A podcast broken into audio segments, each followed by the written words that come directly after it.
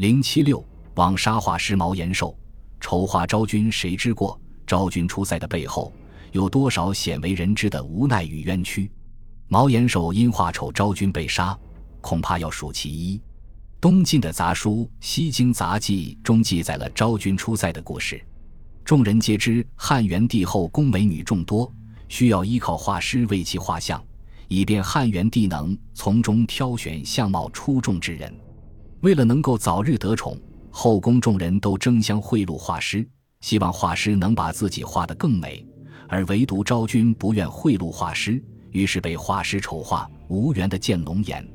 后来匈奴单于入朝，请求和亲，皇帝便按画像选人，便选中了样貌不佳的昭君。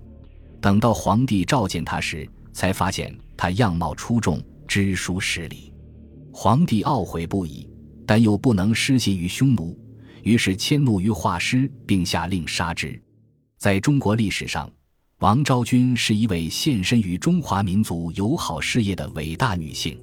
数千年来，她的故事、传说在民间广为流传，家喻户晓。在百姓的心中，她是美的化身。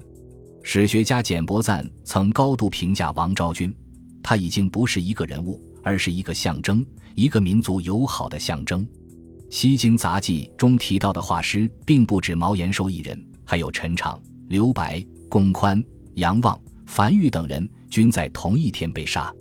至于丑化昭君的画师是谁，书中并未交代。而自此，画丑昭君的罪名就落到了毛延寿的头上。历史上不乏为毛延寿喊冤之人，如宋代著名诗人的王安石。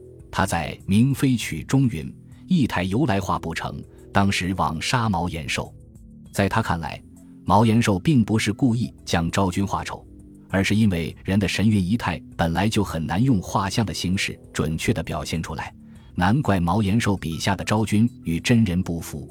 范晔的《后汉书·南匈奴传》中关于昭君出塞也有详尽记载，更显毛延寿画丑昭君为无稽之谈。记载曰。昭君自强，南郡人也。初，元帝时，以良家子选入掖庭，使呼韩邪单于来朝，帝敕以宫女五人赐之。昭君入宫数岁，不得见遇，积悲怨，乃请掖庭令求行。呼韩邪临辞大会，帝召舞女以示之。昭君丰容敬事，光明汉宫，顾影陪回，耸动左右。帝见大惊，意欲留之。而难于失信，遂于匈奴。